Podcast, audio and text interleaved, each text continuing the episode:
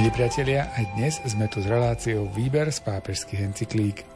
Už niekoľko týždňov sa v nej na pokračovanie zoznamujeme s dokumentom Pápežskej biblickej komisie Interpretácia Biblie v cirkvi. V čítaní a komentároch pokračujeme aj dnes. Text dokumentu načítal Miroslav Kolbašský. Komentáre si pripravil duchovný otec Anton Fabián a na relácii ďalej pracujú aj majster zvuku Jaroslav Fabián, a redaktor Martin Ďurčo.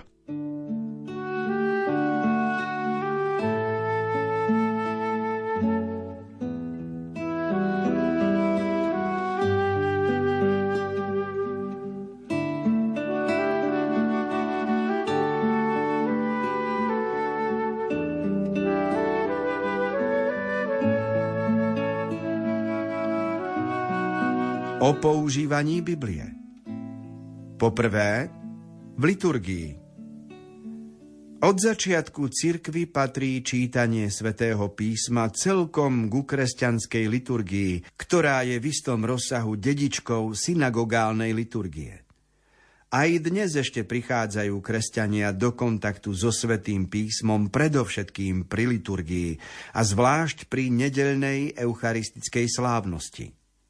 Liturgie a zvlášť liturgia sviatostí, ktorej vrcholom a stredobodom je eucharistická slávnosť, najlepšie aktualizuje biblické texty, pretože stavajú ohlasovanie do stredu veriaceho spoločenstva, ktoré je zjednotené okolo Krista a chce sa priblížiť Bohu.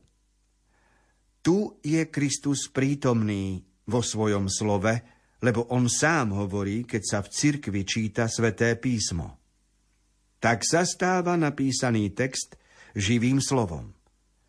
Liturgická reforma, ako bola podnietená druhým vatikánskym koncilom, sa snažila katolíkom ponúknuť bohatšiu biblickú potravu. Tri cykly nedelných čítaní dávajú evanieliám privilegované miesto, aby sa tým zvýraznilo tajomstvo Krista ako pôvodcu našej spásy – tým, že pravidelne stavia nejaký text zo starého zákona do vzťahu k evanieliovému textu, používa tento cyklus pre interpretáciu písma spôsob typológie. Ako vieme, tento spôsob nie je iba jediným možným spôsobom čítania písma.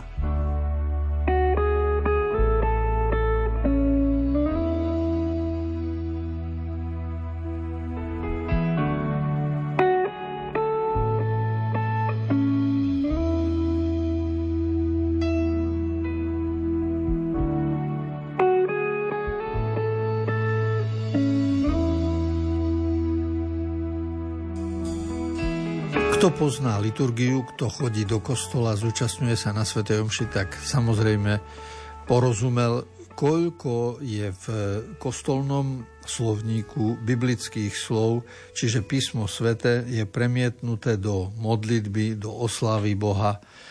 Samozrejme, že sú aj iné časti, iné piesne, iné hymny v liturgickom zhromaždení, ale podstatné taký stredobod celej liturgie je predsa evanílium a e, čítanie svätého písma. A okolo čítania písma sa potom nabaluje aj celá slávnosť.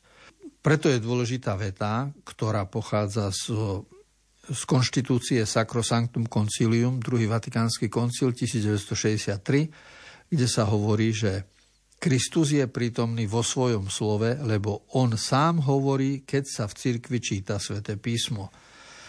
To dáva určitú kompetenciu aj určitú zodpovednosť aj lektorom, aj kňazovi, ktorý vykladá sväté písmo, aj všetkým, ktorí spievajú žalmy, lebo to je tiež sväté písmo. A, a povznáša to, aby ich prejav bol proklamačný, aby Božie slovo bolo nielen prečítané, ale aj e, ohlasované slávnostne.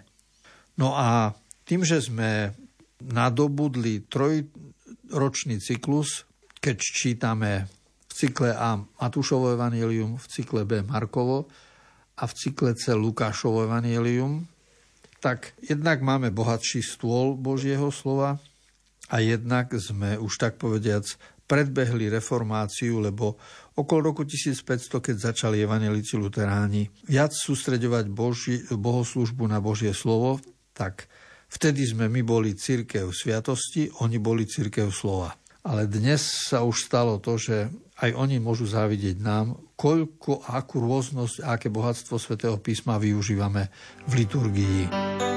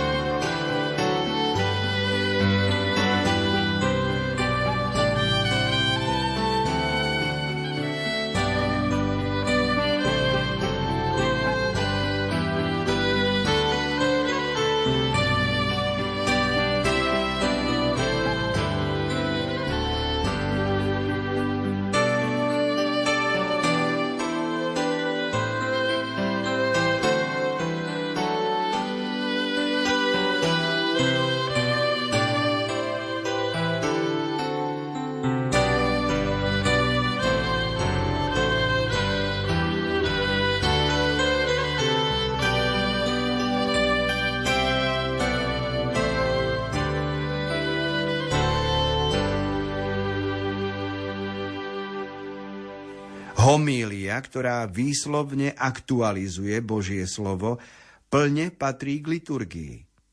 V súvislosti s používaním Biblie v pastorácii sa k nej ešte vrátime. Lekcionár, ktorý vzýšiel z koncilu, má umožňovať hojnejšie, rozmanitejšie a vhodnejšie čítanie svätého písma. Vo svojej súčasnej podobe však iba čiastočne zodpovedá tomuto cieľu. Aj tak však už ukázal pozitívne ekumenické vplyvy. V niektorých krajinách sa tiež ukázalo, ako málo sú katolíci v písme doma. Bohoslužba slova je rozhodujúcim prvkom pri slávení akejkoľvek sviatosti v cirkvi. Nepozostáva jednoducho z nejakého sledu čítaní, lebo si vyžaduje súčasne aj chvíle ticha a modlitby – táto liturgia, zvlášť liturgia hodín, čerpá z knihy žalmov, aby privádzala kresťanské spoločenstvo k modlitbe. Hymny a modlitby sú celkom preniknuté biblickou rečou a jej symbolikou. Je preto nepopierateľné, že liturgické slávenie je zviazané s pravidelnou praxou čítania svätého písma. V čítaní sa obracia Boh so svojím slovom k svojmu ľudu. Preto si vyžaduje bohoslužba slova veľkú starostlivosť v prednese čítaní, ako aj v ich vysvetľovaní. Výchova a formácia tých, ktorí majú predsedať liturgickým zhromaždeniam a všetkých, ktorí prevezmú ich úlohy, musí preto zodpovedať požiadavkám úplne obnovenej bohoslužby slova. Tak môže církev vďaka úsiliu všetkých, ktorí sa na tom podielajú, naplňať poslanie, ktoré jej bolo zverené prijímať chlieb života zo stola, tak slova Božieho, ako aj tela Kristovho a podávať ho veriacim.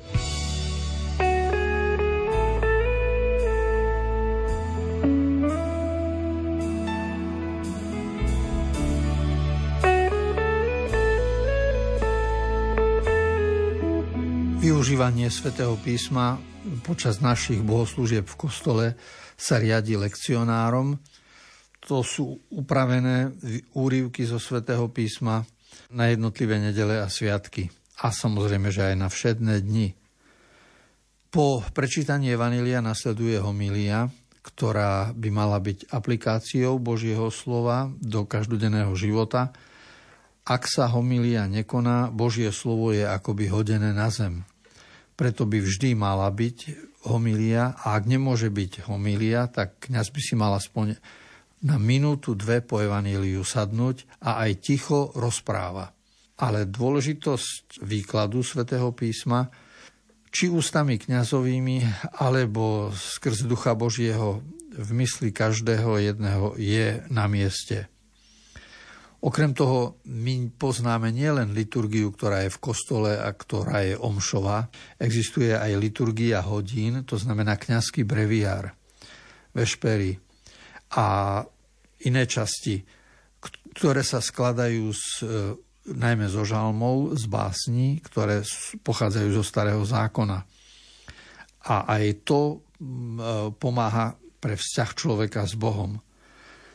Pravda je taká a skúsenosť naša je taká, že ak sa dôstojne pripraví slávnosť, to znamená, že je lektor na prvú lekciu, že je žalmista, ktorý spieva spredu, odkiaľ sa číta, aby sa predniesol aj žalm.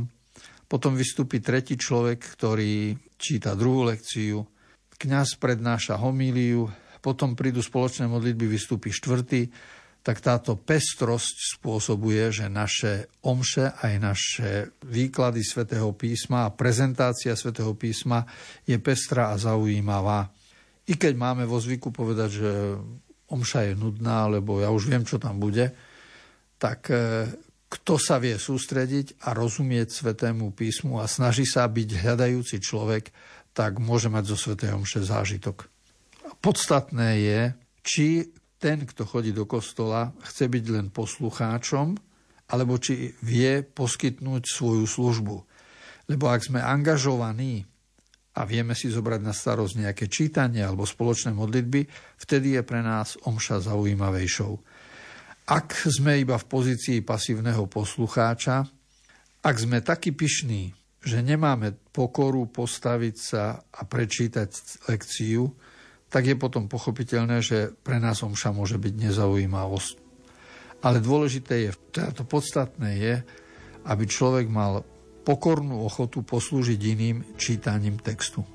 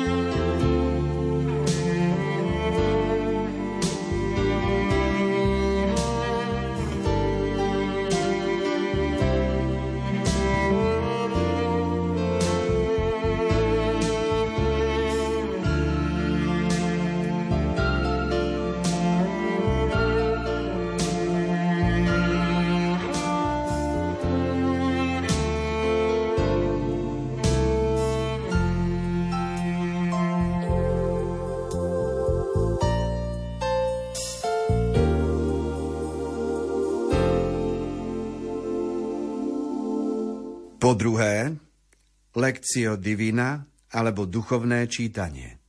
Lekcio divina je čítanie dlhšieho alebo kratšieho odseku písma individuálne alebo v spoločenstve, pričom sa táto stať príjma ako Božie slovo.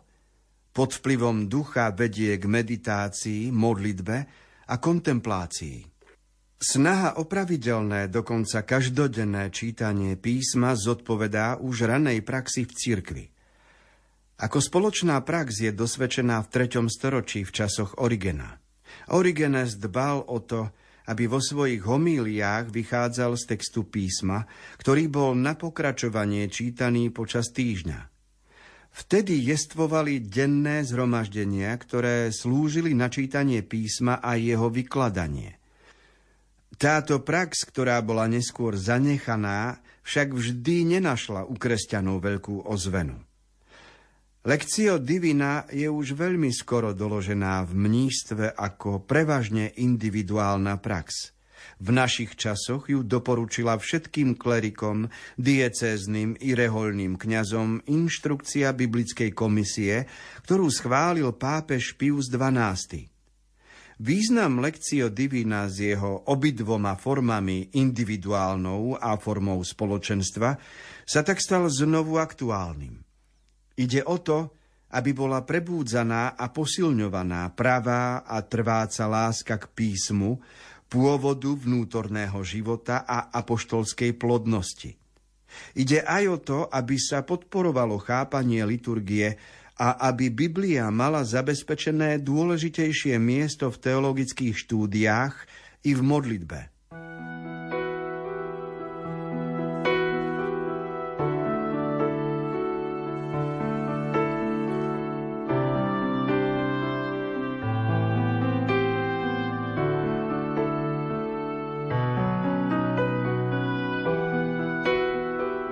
Jeden spôsob práce so Svetým písmom je lekcio divína alebo duchovné čítanie.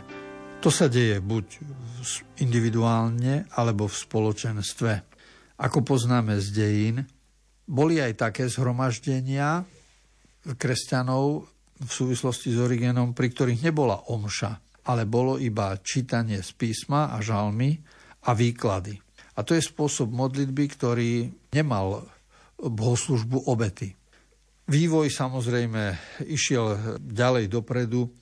Stredoveký a reholný život rozvíjal aj poznanie svätého písma, aj prácu s ním. A my v súčasnosti máme veľké možnosti a bohatstvo foriem, ako nakladať so svetým písmom.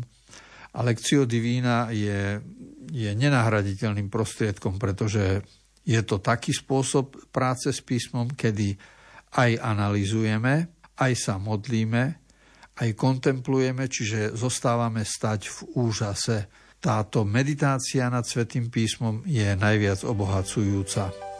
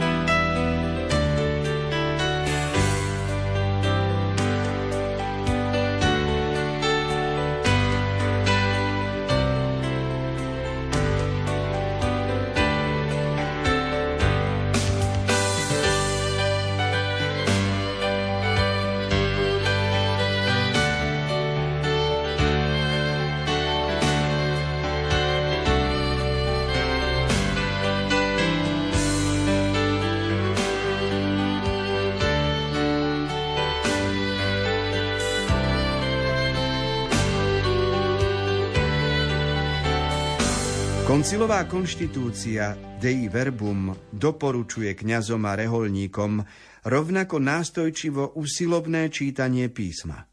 Pozýva však aj všetkých veriacich v Krista, aby si častým čítaním svätého písma nadobudli vznešené poznanie Ježiša Krista.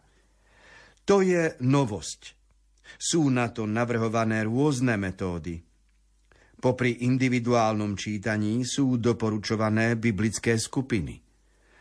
Text koncilu počiarkuje, že čítanie písma musí byť sprevádzané modlitbou, lebo ona je súčasne odpoveďou na stretnutie s Božím slovom, s ktorým sa stretávame v písme za pôsobenia inšpirácie ducha. Medzi kresťanským ľudom sa rozvinuli početné iniciatívy pre spoločné čítanie. K tejto túžbe po lepšom poznaní Boha a jeho plánu spásy v Kristovi, ako je tento vyjadrený v písme, môžeme iba povzbudzovať.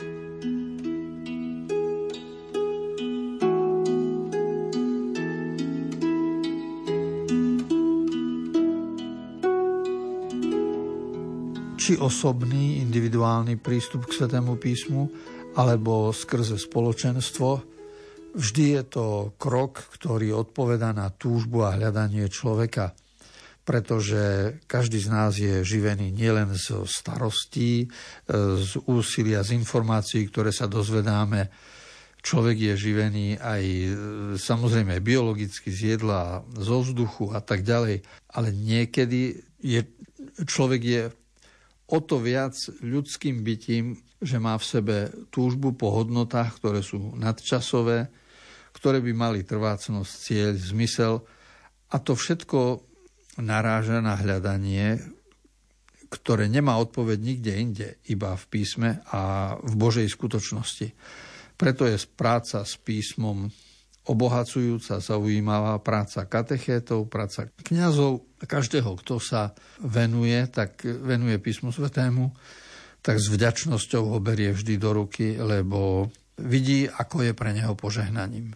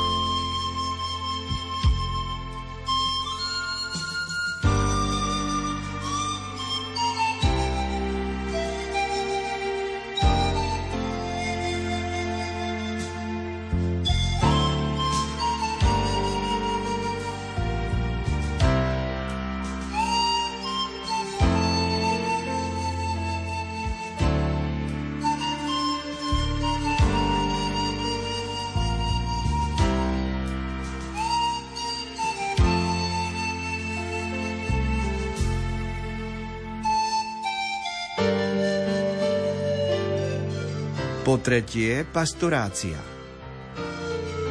Odporúčanie Dei Verbum, aby sa Biblia v pastorácii čítala čo najčastejšie, sa môže realizovať v rôznych formách, vždy podľa interpretácie, ktorú použijú kňazi, i podľa možností porozumenia zo strany veriacich. Je možné rozlíšiť tri základné situácie. Katechézu, ohlasovanie a biblický apoštolát – Pritom zohrávajú svoju úlohu početné faktory zodpovedajúce úrovni kresťanského života. Vysvetľovanie Božieho slova v katechéze má svoj hlavný prameň vo Svetom písme. Ono, čítané v kontexte s tradíciou, predstavuje východisko, základ a normu katechetického vyučovania – Jedným z cieľov katechézy je práve vovedenie do správneho porozumenia Biblie a do jej plodného čítania. Takto je možné nájsť Božie pravdy, ktoré sú v nej obsiahnuté a tak bude možná veľkorysá odpoveď na posolstvo, ktoré Boh adresuje ľudstvu cez jeho slovo. Katechéza musí vychádzať z historického kontextu Božieho zjavenia, aby predstavila osoby a udalosti starého i nového zákona vo svetle Božieho plánu.